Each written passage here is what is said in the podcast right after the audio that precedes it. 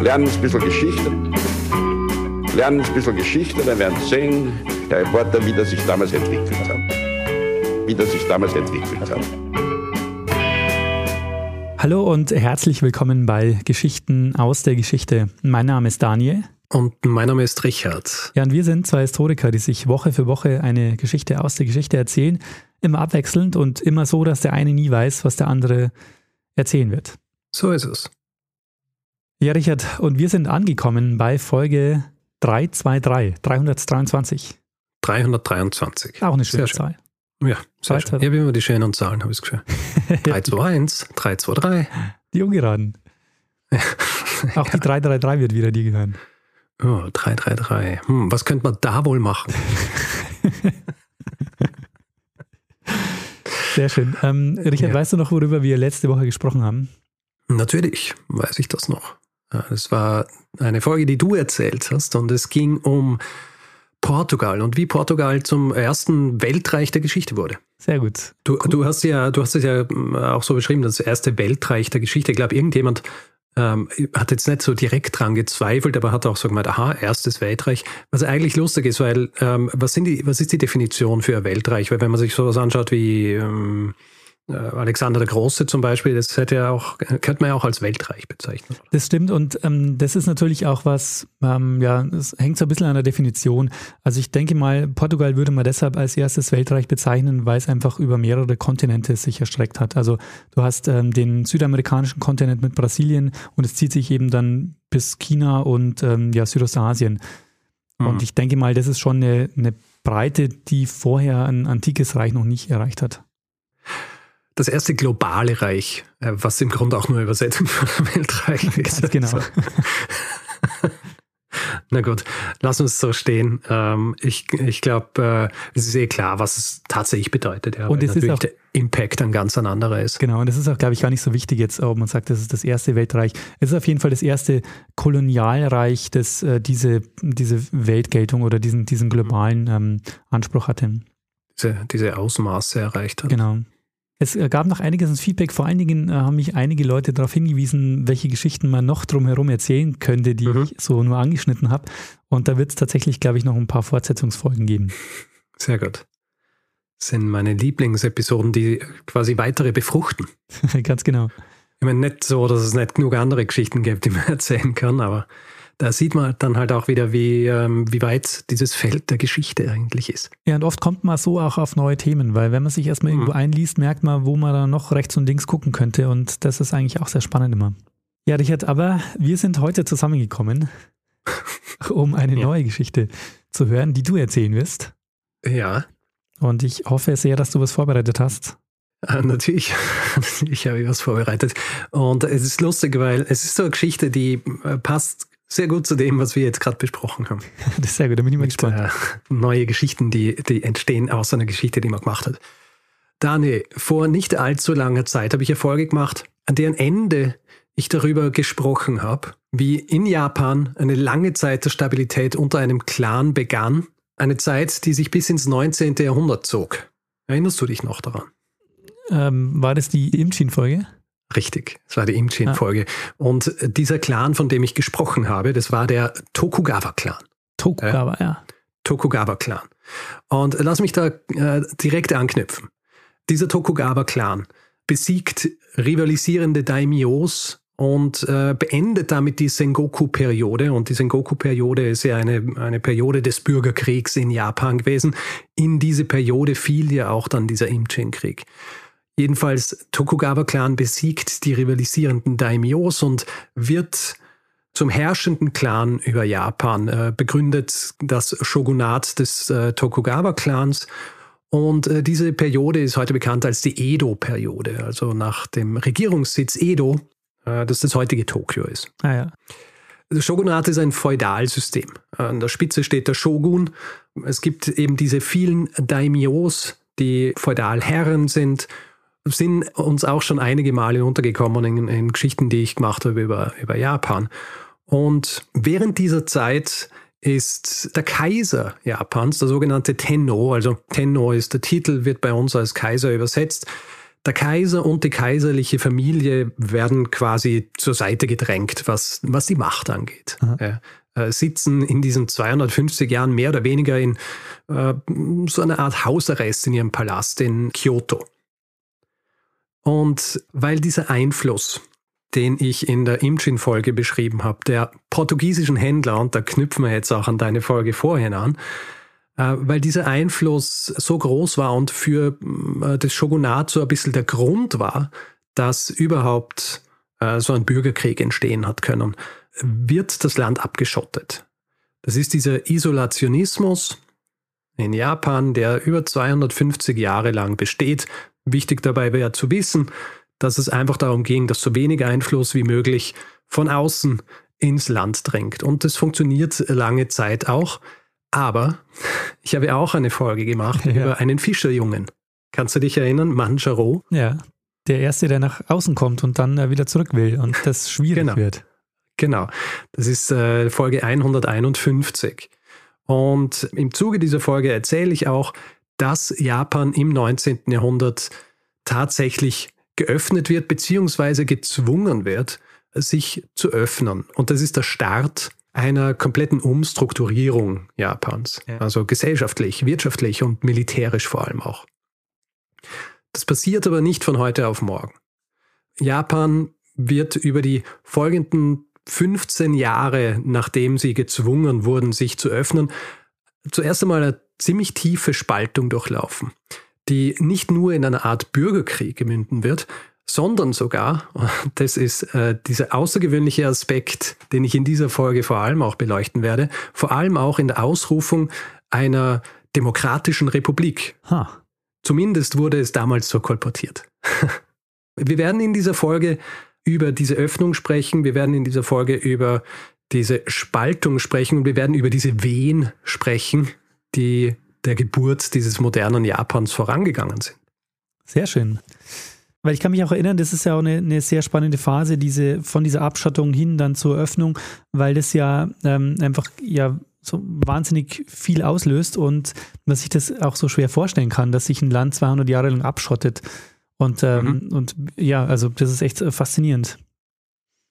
Gut, dann ähm, hast du ja schon einmal ein gewisses Interesse an dieser Folge. ja, Ja, also das ist um, gut zu wissen. Um mein Interesse brauchst du, brauchst du dir äh, in seltensten Fällen Gedanken machen. Daniel, kommen wir noch einmal kurz zurück auf diese Öffnung. Ja, weil ich gesagt habe, Japan wurde gezwungen, sich zu öffnen. Ich ja. habe das in der Folge mit Manjaro besprochen, aber lass uns äh, das nochmal kurz besprechen. Geöffnet wird Japan vor allem aufgrund äh, einer Sache, nämlich der Besuch, wenn man so will, des Commodore Perry der mit seinen Black Ships nach Japan kommt und dort die Öffnung erzwingt. Und das bekommt, was er bzw. die USA wollen, nämlich Handelsbeziehungen bzw. die Möglichkeit, Handel zu treiben in Japan. Mhm. Äh, er bekommt es im Rahmen des Vertrags von Kanagawa am 31. März 1854. Also die kommen mit Kriegsschiffen und sagen, wollt ihr nicht ein bisschen Handel treiben? So ungefähr, ja. Man nennt es auch Gunboat Diplomacy. Ja.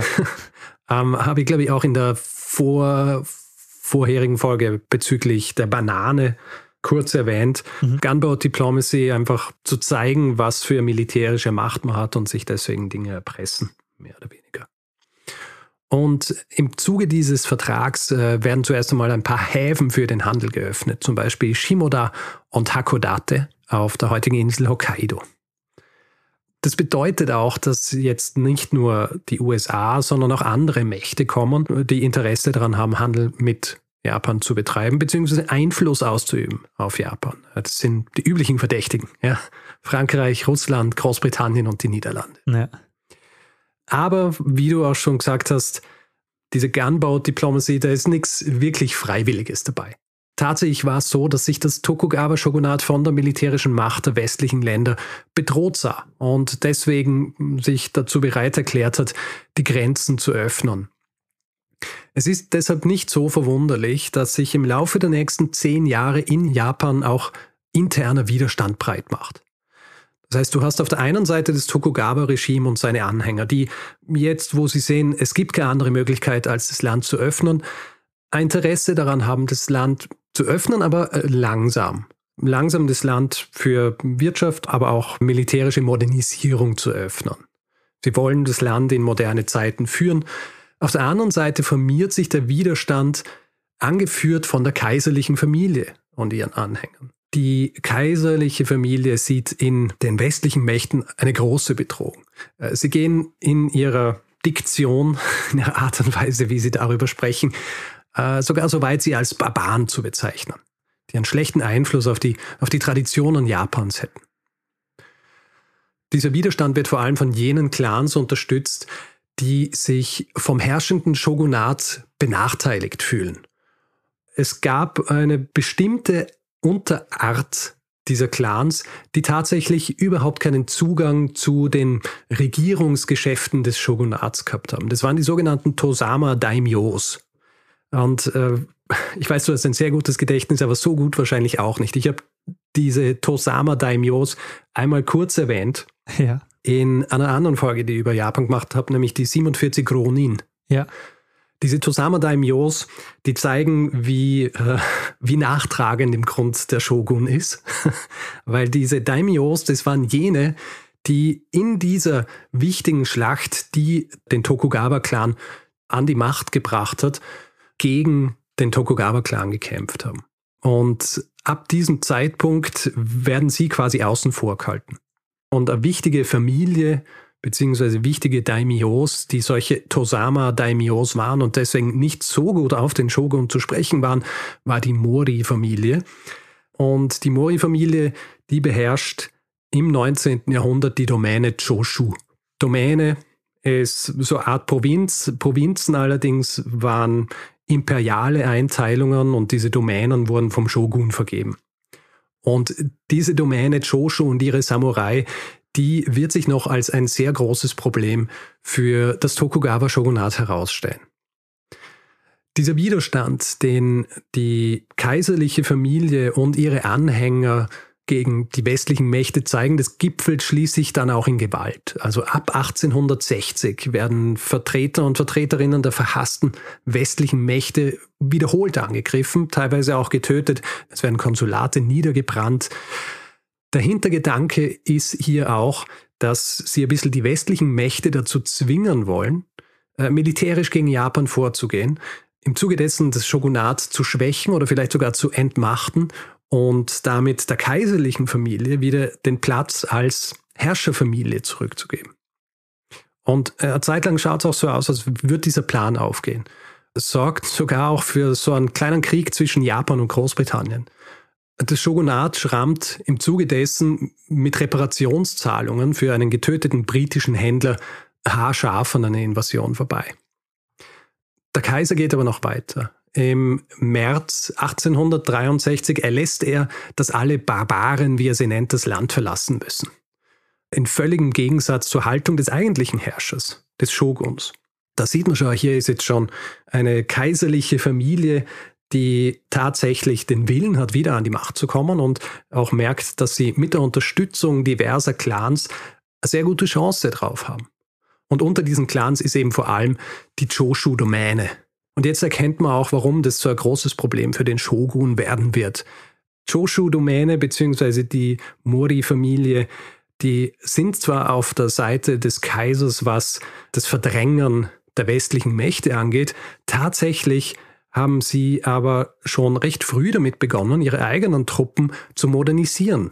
Das heißt, die Choshu-Domäne verfügt jetzt über Samurai, die viel bessere Waffen haben, bessere Ausbildung und Sie beginnen jetzt tatsächlich Vertreter der westlichen Mächte aus ihren Gebieten zu vertreiben.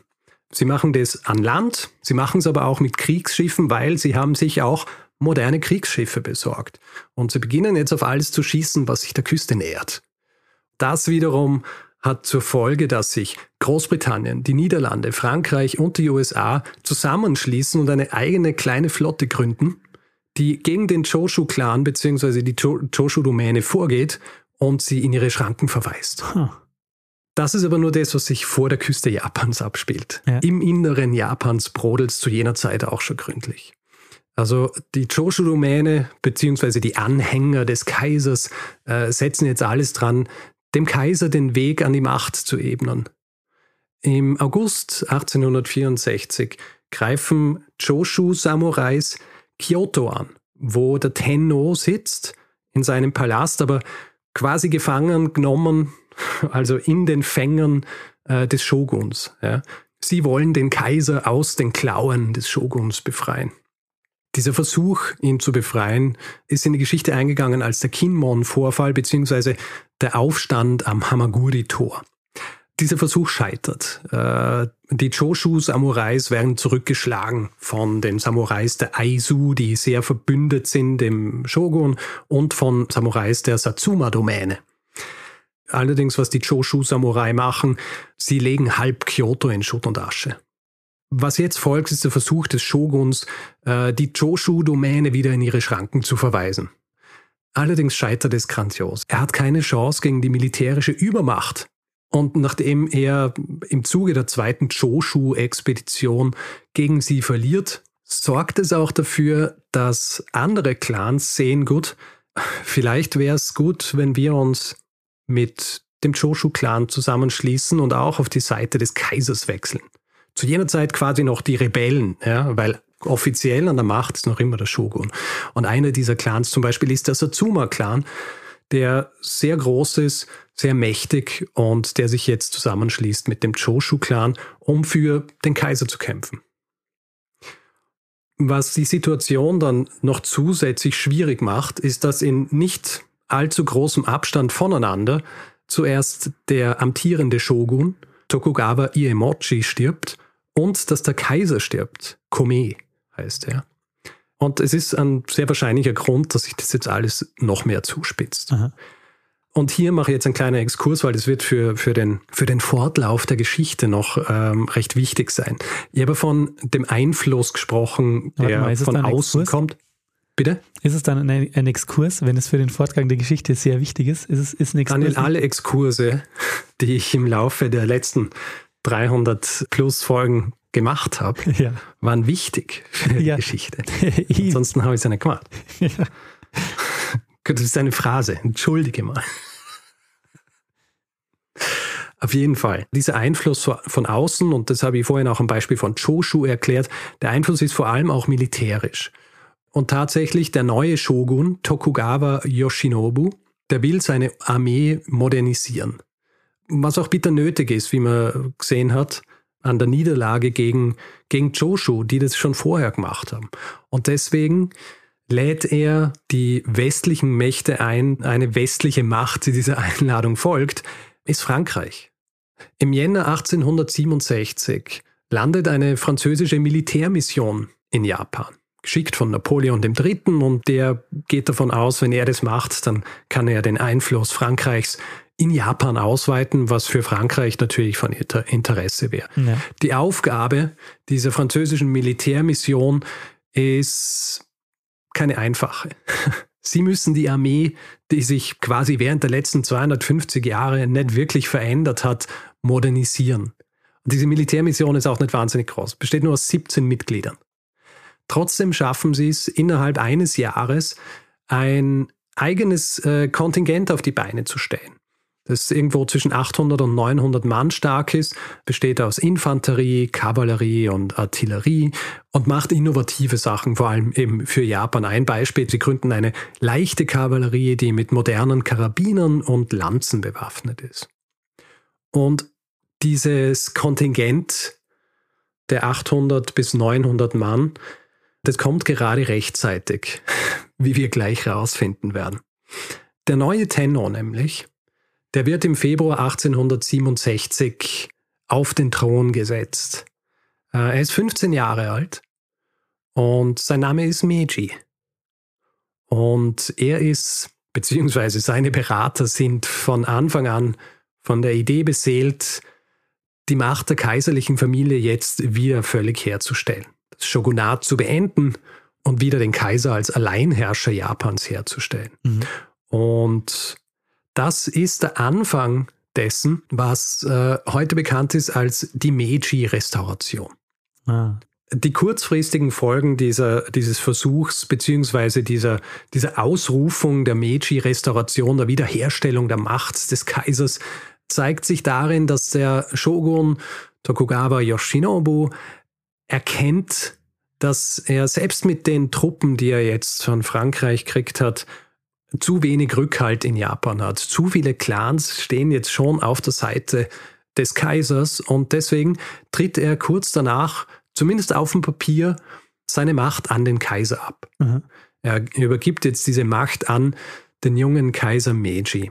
Dem Ganzen äh, folgt dann natürlich auch Militärisches, also die sogenannte südliche Allianz, also dieser Zusammenschluss äh, des Choshu-Clans, äh, Satsuma-Clans und auch des Tosa-Clans, die nehmen dann am 3. Jänner 1868 auch den kaiserlichen Palast in Kyoto ein und damit ist im Grund der Kaiser befreit. Sie ermöglichen damit dem Kaiser seinen alleinigen Machtanspruch über Japan zu verkünden. Was er jetzt aber auch macht, und das wird problematisch sein, ist, er verkündet auch den Titel des Shogun abzuschaffen und die Ländereien und die Güter des Tokugawa-Clans zu konfiszieren. Hm. Der Shogun, der sich bereit erklärt hat, seine Macht abzugeben an den, an den Kaiser, ist damit natürlich nicht einverstanden. Ja. Und er weigert sich, dieser Meiji-Resolution zuzustimmen. Und jetzt bricht ein bisschen die Hölle los. Samurai der Satsuma und Choshu-Domänen dringen in Edo, der Reichsstadt, ein und brennen den Sitz des Tokugawa-Clans nieder. Was natürlich dafür sorgt, dass die Anhänger des Shoguns, von denen es ja auch noch eine Menge gibt, sich rächen, indem sie die Residenz des Satsuma-Daimyos niederbrennen. Und sie töten dabei auch viele Anhänger des Kaisers. Und das ist quasi der Startpunkt eines Konflikts, der teilweise als japanischer Bürgerkrieg bezeichnet wird, teilweise auch als japanische Revolution oder in Japan selbst als der Boshin-Krieg. Boshin nach der Bezeichnung dieses äh, spezifischen Jahres 1868 im chinesischen astrologischen Kalender. Aha. Und obwohl der Shogun äh, im April 1868 seinen kompletten Machtanspruch an den Kaiser übergibt, inklusive des Versprechens, das gesamte Kriegsmaterial auszuhändigen, stehen sich in diesem Konflikt dann tatsächlich zwei Parteien gegenüber, nämlich auf der einen Seite diese südliche Allianz aus Satsuma, Choshu und anderen, bekannt als die Sacho-Allianz, und die nördliche Allianz, die vor allem aus dem Aizu-Clan besteht, der ein sehr loyaler Tokugawa-Anhänger ist. Das Ganze ist jetzt natürlich problematisch, weil die westlichen Mächte, nachdem sie gesehen haben, dass hier die Macht übergeben worden ist an den neuen Kaiser Meiji, die erkennen jetzt den Kaiser schon als das neue Oberhaupt Japans an. Die nördliche Allianz will das allerdings nicht so hinnehmen. Sie wollen die alte Ordnung haben, die unter dem Tokugawa-Regime geherrscht hat. Und sie sind auch bereit, diese alte Ordnung quasi wiederherzustellen ohne das Tokugawa-Regime. Sie machen nämlich Folgendes. Sie rufen einfach ein neues Shogunat aus. Und zum neuen Shogun wird der Daimyo von Sendai. Und was sie auch machen, sie rufen auch gleich einen äh, neuen Tenno aus, einen neuen Kaiser. Was interessant ist, weil sie sich eine Tradition zunutze machen, die schon seit über 200 Jahren existiert hat zu jener Zeit und eigentlich für genau sowas vorgesehen war. Im Jahr 1616 hatte nämlich der Shogun Tokugawa Ieyasu erlassen, dass jederzeit der Abt des äh, Tempels in Edo ein kaiserlicher Prinz sein muss, der also in der Hauptstadt Abt ist. Der Hintergedanke bei der sollten jemals Gegner des Tokugawa-Shoguns in Kyoto die Macht ergreifen und den Kaiser dort befreien, dann könnte er einfach diesen Prinzen, der als Abt in diesem Tempel arbeitet, äh, zum neuen Kaiser ernennen und hätte dann quasi einen Gegenkaiser. Ist auch nicht ganz neu, weil es im 14. Jahrhundert tatsächlich auch schon einmal einen, einen Gegenkaiser gegeben, hätte, äh, gegeben hat. Jedenfalls die Nordallianz hat sich jetzt einen neuen äh, Shogun aufgestellt, hat sich einen neuen Tenno aufgestellt. Also sie gehen noch nicht so weit zu sagen, dass dieser Tenno jetzt der ist, der die, die tatsächliche Macht hat.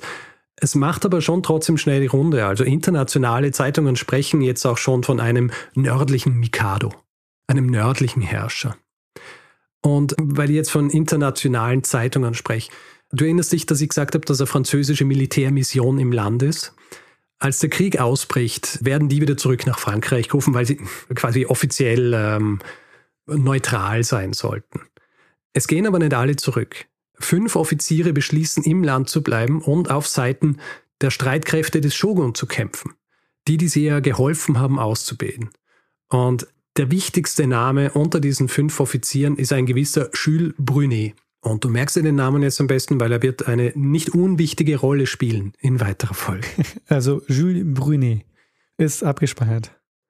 Es ist nämlich so, es zeigt sich recht schnell, dass die Nordallianz, also die Anhänger des Shogunats, das ja eigentlich schon zu Ende ist, dass die militärisch keine Chance haben gegen die einerseits zahlenmäßig, aber auch militärisch übermächtige Südallianz, also die Sacho-Allianz. Und dieser Boshin-Krieg ist streng genommen relativ schnell zu Ende.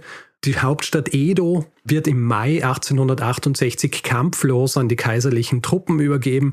Im November kapituliert dann schließlich auch die Nordallianz und äh, diese Vorstellung von ihrem eigenen Shogunat, auch ohne den äh, Tokugawa-Clan, ist jetzt auch zu Ende. Und eigentlich wäre diese ganze Sache jetzt vorbei, der Weg geebnet für Meiji als Alleinherrscher über Japan. Allerdings haben sie die Rechnung ohne einen Mann gemacht und sein Name ist Enomoto Takeaki. Und Enomoto Takeaki ist nicht irgendwer. Er ist selber ein Samurai und er ist Admiral der Marine des Tokugawa-Shogunats und befehligt zu jener Zeit die stärkste Flotte Japans und er denkt nicht dran aufzugeben. Äh, nachdem Edo im Mai gefallen war, und eigentlich das Shogunat offiziell am Ende war, macht er sich mit acht Schiffen, 2000 Anhängern und mit den französischen Offizieren auf zur Insel Eso, die heute Hokkaido heißt. Mit dabei war Jules Brunet. Mit dabei war Jules Brunet. und dort überwältigen sie relativ äh, schnell und einfach die dortigen Vertreter der, der Meiji-Regierung und besetzen die Hafenstadt Hakodate. Was passiert jetzt? Also der Shogun äh, hat abgedankt. Ja. Das alte Regime existiert nicht mehr, die, die alte Ordnung lässt sich nicht mehr herstellen. Der einzig logische Schluss ist, dass sie einfach am 26. Jänner 1869 ihr eigenes Regime ausrufen. Heute ist dieses Regime bekannt als die Republik von Eso. Es war allerdings keine Republik und es war auch äh, keine Demokratie, so wie es im Westen gern kolportiert wurde. Aha. Es gibt zwar Wahlen, allerdings sind diese Wahlen beschränkt auf Samurai in, in höheren Positionen, also niedrigere Samurai oder gar die Restbevölkerung, die haben keine Möglichkeit, hier ihre, ihre Vertreter zu wählen. Es ist deswegen auch nicht verwunderlich, dass dieser Mann, der das Ganze ins Rollen gebracht hat, dann auch zum Oberhaupt dieser Republik ernannt wird, nämlich Enomoto Takeaki. Der Titel, den er kriegt, der wird gern übersetzt als Präsident Und damit wäre er der, äh, der erste und einzige Präsident, den Japan jemals gehabt hat. Hm. Weil es ja keinen Präsidenten gibt in Japan. Ja. Und haben die jetzt den Plan, dass sich äh, ihre Republik ausweitet auf ganz Japan? Ich erzähle es dir gleich. Was sie zuerst einmal machen, ist, sie verbessern die Befestigungen in Hakodate. Sie bauen ein Voraus dort, um sich zu schützen, falls jemand kommt und, und sie dort vertreiben will. Und hier kommt jetzt auch Jules Brunet mit seinen vier weiteren Offizieren ins Spiel, weil diese 2000 Anhänger, die noch mitkommen sind, die stellen dann das Heer dieser Republik und es wird nach äh, französischem Vorbild aufgebaut und eingeteilt in vier Brigaden Oberbefehl über die gesamten Truppen hat ein Mann namens Otori Keske. Die einzelnen Brigaden allerdings werden von jeweils einem französischen Offizier angeführt. Übrigens, um überhaupt in Japan bleiben zu können, waren alle fünf Offiziere, also inklusive Jules Brunet, einfach aus der französischen Armee ausgetreten. Hm. Welche Folgen das vor allem für Brunet hat, äh, werden wir uns später noch anschauen, beziehungsweise am Ende dieser Geschichte. Du hast gefragt, was will Enomoto eigentlich? Für Enomoto der Grund, dass er dieses Regime bzw. diese Republik gründet, ist, dass er im Rahmen der Kapitulation des Shogun gesehen hat oder erkannt hat, dass einfach auf viele Samurai vergessen wurde, die dem Tokugawa-Clan zugehörig waren oder alliiert waren. Ja? Durch diese Auflösung des Shogunats haben die nämlich keine Herren mehr. Sie sind herrenlos und äh, wir wissen, was das bedeutet, wenn ein Samurai herrenlos ist. Was wird er dann? Ähm, dann wird er ein äh, Ronin, ein, ein Ronin. Wie spricht man das? Ronin? Ronin, ne? R. Im Japanischen sind wir weiter vorne. Okay, also dann wird er zum äh, Ronin. Und ein Ronin hat äh, eben weder Arbeit äh, noch Einkünfte. Ja? Und für Enomoto ist ESO im Grunde so dieser sichere Hafen für alle dieser, dieser Samurai. Also er sieht es als eine Art äh, Reparation für all jene, die alles verloren haben dadurch, dass, äh, dass das Shogunat abgeschafft wurde. Und er will dieses ESO auf eine moderne Art und Weise aufbauen, mit einem sehr äh, sicheren Blick nach Westen. Und das kommt auch nicht von irgendwo. Also Enomoto Takeaki ist ein westlich gebildeter Mann, hat zum Beispiel vier Jahre seiner, seiner nautischen Ausbildung in den Niederlanden verbracht. Aha. Und er sucht von Anfang an den Kontakt zu Vertretern westlicher Mächte. Und hier kommt jetzt auch wieder Jules Brunet ins Spiel. Weil Jules Brunet, neben seiner militärischen Tätigkeit, wird quasi der Außenminister von ESO. Ah. Ähm, er hilft in der Kommunikation, er arrangiert Treffen mit den, mit den ähm, Vertretern der diversen Länder und er organisiert auch Verhandlungen mit westlichen Mächten. Und er kann zum Beispiel die Konsuln diverser westlicher Mächte davon überzeugen, dass sie als Art Mediatoren zwischen ESO und dem Meiji-Regime fungieren. Das Meiji-Regime will davon aber nichts wissen. Sie lehnen das kategorisch ab, aus einem naheliegenden Grund, weil wenn sie mit ihnen sprechen würden, auch wenn es über Mediatoren wäre, würden sie sie ja legitimieren. Und das wollen sie nicht. Ja. Dass es sich bei diesem Regime nicht tatsächlich um eine Republik gehandelt hat, das kommt in der westlichen Wahrnehmung nicht so wirklich an. Also es wird in den, in den westlichen Zeitungen auch, wird das so kolportiert, als wäre da jetzt eine Republik aufgebaut worden. Und das gefällt natürlich vielen im Westen, ein weiterer Grund, warum ESO im Westen auch sehr positiv betrachtet wird, ist Enomoto selber, weil er eben wie ein sehr kosmopolitischer und, und moderner Führer wirkt. Aber all diese Ambitionen ESOs finden relativ schnell ihr Ende. Einerseits auf politischer Ebene, weil schon im April 1868 revidiert das Meiji-Regime seine xenophobe Haltung. Ja, dieses, die Barbaren müssen aus dem Land geworfen werden, davon ist jetzt keine Rede mehr. Es werden jetzt auch westliche Delegationen empfangen und das Meiji-Regime öffnet sich jetzt tatsächlich auch für den Westen. Jetzt, wo und sie selber in der Macht sind. Richtig. Und damit schwächen sie natürlich auch die, die Verhandlungsposition von ESO, weil wenn es eh schon einen legitimen Herrscher gibt, der sich für den Westen öffnet, äh, warum braucht es dann noch einen zweiten? Ja. Andererseits muss ähm, Enomoto natürlich auch erkennen, dass sie trotz der Unterstützung äh, ihrer französischen Berater und der recht guten Flotte, die er eigentlich mitgebracht hat in diese Republik, dass sie den Streitkräften des Meiji-Regimes mittlerweile weit unterlegen sind. Am 20. März 1869 erreicht eine kaiserliche Marineflotte den Hafen von Miyako im südlichen Teil der Insel Eso und Flaggschiff dieser Flotte zum Beispiel ist äh, die Kotetsu. Und die Kotetsu ist ein Panzerschiff. Hat es zu dieser Zeit in Japan noch nicht gegeben. Es ist interessanterweise ein Panzerschiff, das in Frankreich gebaut wurde, für die USA, von den USA dann auch verwendet wurde und schließlich noch vom Tokugawa-Shogunat gekauft wurde. Allerdings zum Pech des Shogunats und schließlich dann auch zum Pech Enomotos wird dieses Schiff so spät geliefert, dass als es geliefert wird, es tatsächlich dem Meiji-Regime übergeben wird und nicht dem Tokugawa-Regime, das zu diesem Zeitpunkt dann nicht mehr existiert. Ja. Insgesamt ist diese kaiserliche Flotte diesen Rebellen in Eso einfach zu überlegen. Äh, sie versuchen zuerst noch mit einer List dieser Bedrohung zu, äh, zu entgehen. Ein gewisser Hichikata Toshizo führt einen Überraschungsangriff mit drei Schiffen aus. Ähm, allerdings sorgt schlechtes Wetter dafür, dass eines der Schiffe umkehren muss und dann haben sie noch Probleme mit den Motoren der anderen beiden und äh, dieser Überraschungsangriff endet in einem Desaster. Nachdem die Flotte der Rebellen jetzt also schon arg dezimiert ist, landen dann am 9. April 1869 über 7000 kaiserliche Soldaten in der Nähe von Hakodate. Und während auf See die letzten Schiffe dieser Republik eines nach dem anderen außer Gefecht gesetzt wird, belagern jetzt die Truppen des Kaisers über die nächsten Wochen Hakodate. Als sie keine Gegenwehr mehr auf dem Wasser haben, beginnen sie den Hafen ständig zu bombardieren mit ihren modernen Kriegsschiffen. Und nach einer letzten Schlacht in Hakodate, wo noch einmal tausende Samurai sterben, ist am 27. Juni 1869 der letzte Widerstand gebrochen. Hakodate fällt und damit fällt auch dieses neue ESO-Regime. Und das ist der Grund, warum Japan heute nicht gespalten ist, sondern äh, ein, ein Land. Richtig. Das Nachspiel für die Verantwortlichen dieser Rebellion gegen das Meiji-Regime verläuft überraschend glimpflich, also teilweise sogar überraschend gut.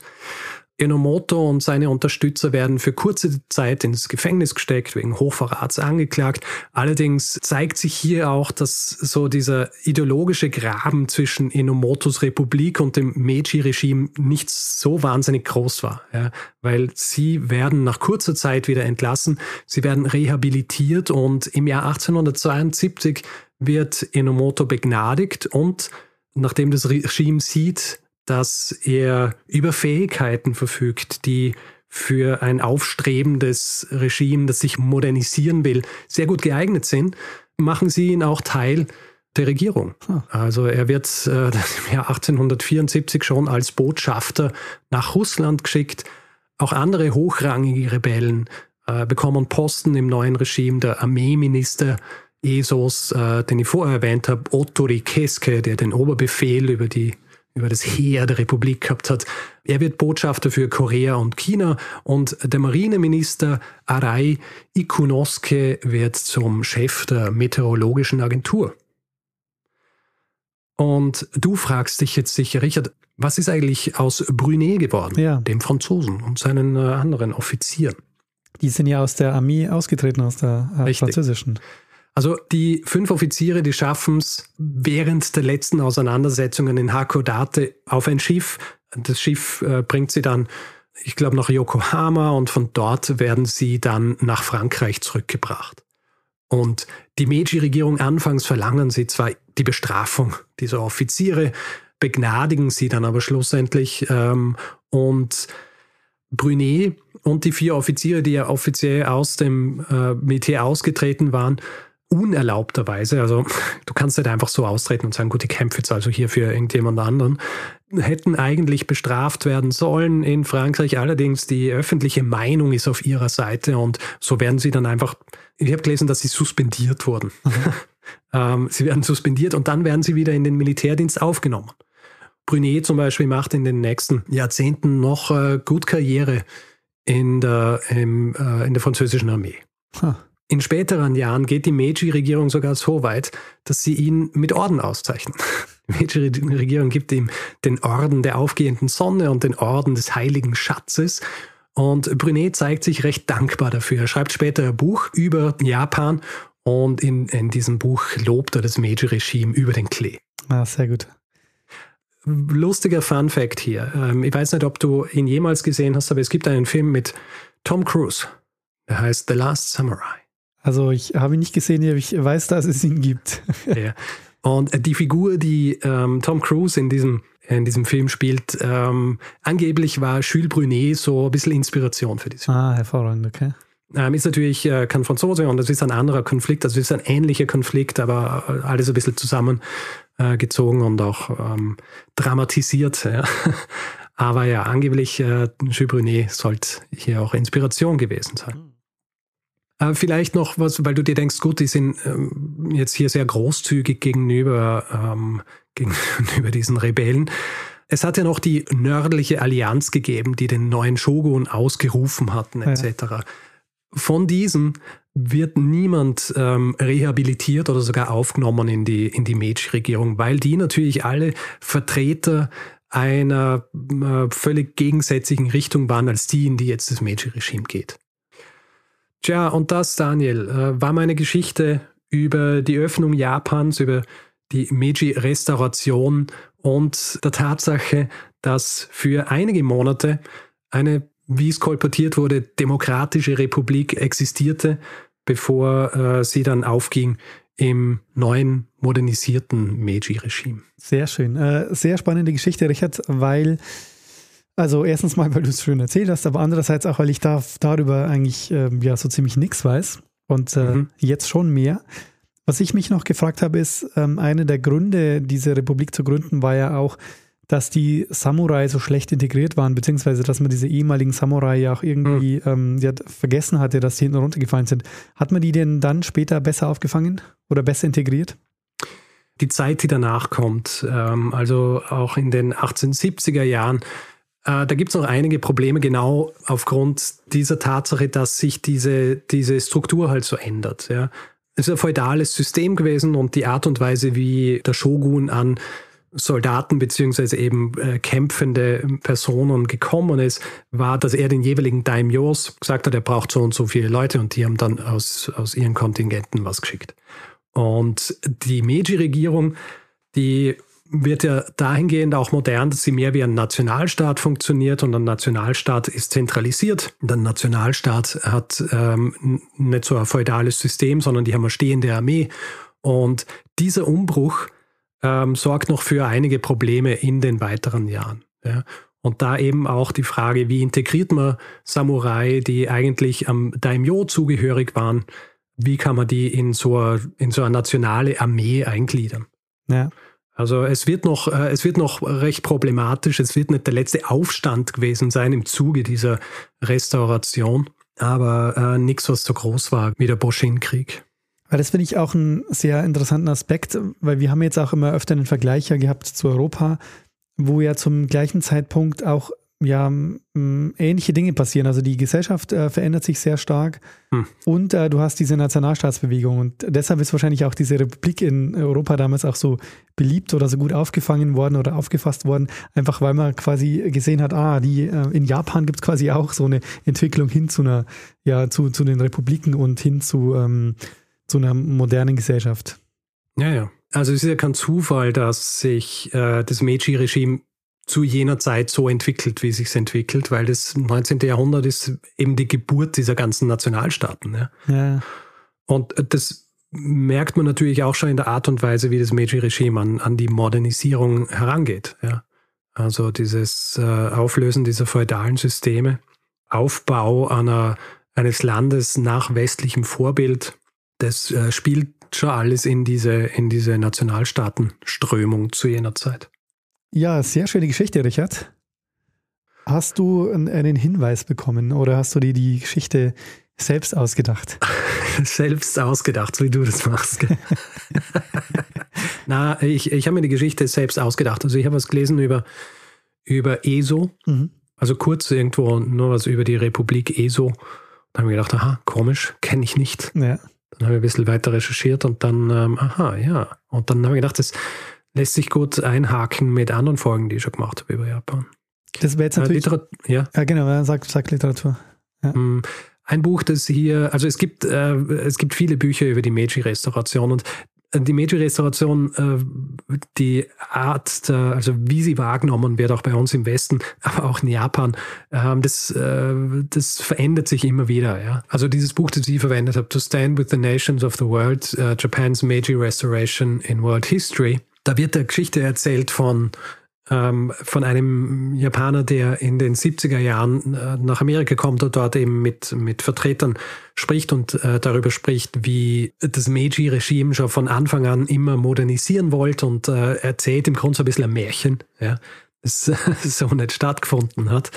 Und auf die Art und Weise verändert sich natürlich auch also dieses Narrativ, dass das Meiji ähm, Regime von Anfang an sich öffnen wollte und gegen das äh, Shogunat gegangen ist, das weiterhin diese Isolation aufrechterhalten wollte, äh, das, das stimmt so natürlich nicht. Also, weil es ja tatsächlich anfangs eher so war, dass äh, der Shogun eigentlich schon erkannt hat, dass Modernisierung nötig ist und ähm, einiges dran getan hat, um Japan zu modernisieren und ähm, eigentlich der Tenno bzw. die kaiserliche Familie dagegen war. Naja. Also dieses Buch ist deswegen äh, auch recht interessant, weil da eben auch so ein bisschen dieser, über diesen Widerspruch gesprochen wird, weil natürlich der Hintergedanke für, die, äh, für den Kaiser war natürlich auch, dass sie Angst gehabt haben um die japanischen Traditionen mhm. und sie haben dann aber im Grund auch das äh, so drehen können, dass Modernisierung im Grund ja eh im Geiste der japanischen Tradition ist, aber bevor, ähm, bevor das Shogunat da war. Ja. Ja. Weil es ist ja auch nicht so, ähm, es hat diese Zeit äh, des Isolationismus gegeben, 200 Jahre während des Tokugawa. Ähm, Regimes, also während der Edo-Zeit, aber davor, Japan ist ja quasi ein Melting Pot gewesen. Allein wenn man sich die Sprache beziehungsweise auch die Schriftzeichen anschaut, ist ja alles von China gekommen. Buddhistische Einflüsse, also es hat ähm, große Zusammenkünfte vor der Edo-Zeit gegeben, wo aus ganz Asien Leute zusammenkommen sind, um das habe ich gelesen, ähm, eine Buddha-Statue einzuweihen. Ja. ja. Also ähm, Japan war natürlich nicht so, wie es ähm, auch gern dargestellt worden ist vom Meiji-Regime anfangs, die ganze Zeit irgendwie so ähm, isoliert, sondern, sondern hat schon auch eine Tradition gehabt, dass sie ständig Einflüssen von außen ausgesetzt waren. Ja. Mhm, ja. Ähm, ja, Richard, äh, sehr spannend. Also ähm, ich denke mal, so wie du das jetzt erzählt hast, äh, wird es noch einige Geschichten aus Japan geben. Ja, ich habe ähm, hab dann jetzt im, im Zuge der Recherche gesehen, ich habe eigentlich eh schon einige Geschichten über Japan gemacht. Ja, das stimmt. Also, weil ich habe ja dann auch, ich habe ja auch die Geschichte über Ramen gemacht. Ja. Äh, und dann Manjiro und ähm, Imjin und äh, jetzt das. Ja. Ja, sehr gut. Und äh, die 47 Ronin. Genau, ja. Ja. Vielleicht kannst du nur noch bald kann, die. Vielleicht kann ich bald wieder mal was anderes machen. na, oder die Sachen im Original auf ähm, Japanisch lesen. Ach, na. ist mein Japanisch zu schlecht dafür. Verstehe. Ich meine, das Gute ist ja, selbst wenn das hier jetzt so massiert wirkt, ja. ja wir haben ja viel Zeit, uns noch mit allen anderen Sachen zu beschäftigen. Na, ich finde es super, weil das ist erstens mal auch eine Gegend, in die, also über die ich zumindest sehr wenig weiß. Und ich denke, es geht vielen so, die hier zuhören. Und andererseits auch, ähm, dass du so unterschiedliche Zeiträume jetzt auch abdeckst. Hm. Also diese Phase jetzt zum Beispiel, muss man sich ja klar machen, das ist so, in, in, in Europa ist da gerade, also in Deutschland war 1848 die Märzrevolution und jetzt mhm. gerade Phase der Restauration und so. Und also das, wenn man sich das nochmal klar macht, so was da gleichzeitig passiert, das ist einfach wahnsinnig spannend.